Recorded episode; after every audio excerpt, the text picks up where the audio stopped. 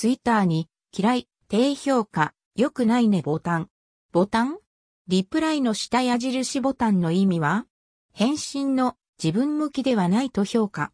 ツイッター新機能最新ニュース2022。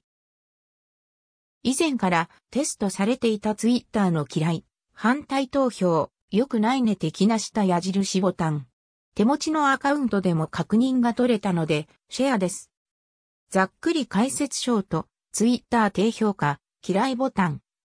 ツイッターの低評価、嫌いボタンの意味は？下矢印ボタンは通常のツイートには表示されず返信、リプライのみに表示されます。このボタンは周りのユーザーに自分がこのリプライが嫌いという意思表明をするために使うものではありません。押した際には周りには公開されず、本人とツイッター社のみが確認可能です。以下、ツイート翻訳、関係者の発言を当時の状況から加味。調査分析のためのただのテスト。嫌いボタンではない。反対投げ投票は本人のみに見える。他者にはバレない。投票によるアルゴリズムへの影響や返信の表示順序などへの変更は現時点なし。ツイッターがリプライへの賛成、反対投票ボタンをテスト中。ツイッター新機能最新情報2021年7月、後期 T。2020年あたりからすでに良くないねボタン導入の話は上がっており、その際には自分のツイートに嫌い投票されたらメンタル崩壊しそうなどという話題も上がっていました。しかし、現在のかや印ボタンはそういった状況になることはありません。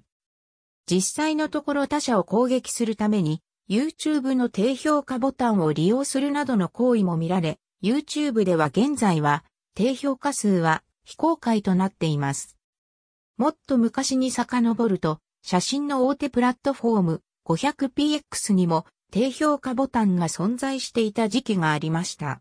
明確な理由は把握していませんが、YouTube と比べて明確な自分の作品に対して低評価がという状況は今考えるとちょっときついものがありそうです。Twitter は今までに会話の制限機能、クソリップ制限や誹謗中傷抑止に関する様々な機能を盛り込んでいます。そういった観点からより多くのデータを収集し、会話に関するフィードバックを集めて、スパムや攻撃的なリプライなどの制御に役立て、スパムや攻撃的なリプライなどの制御に役立て、ツイッターをより快適に使ってもらうために、下矢印ボタンを導入という話になっています。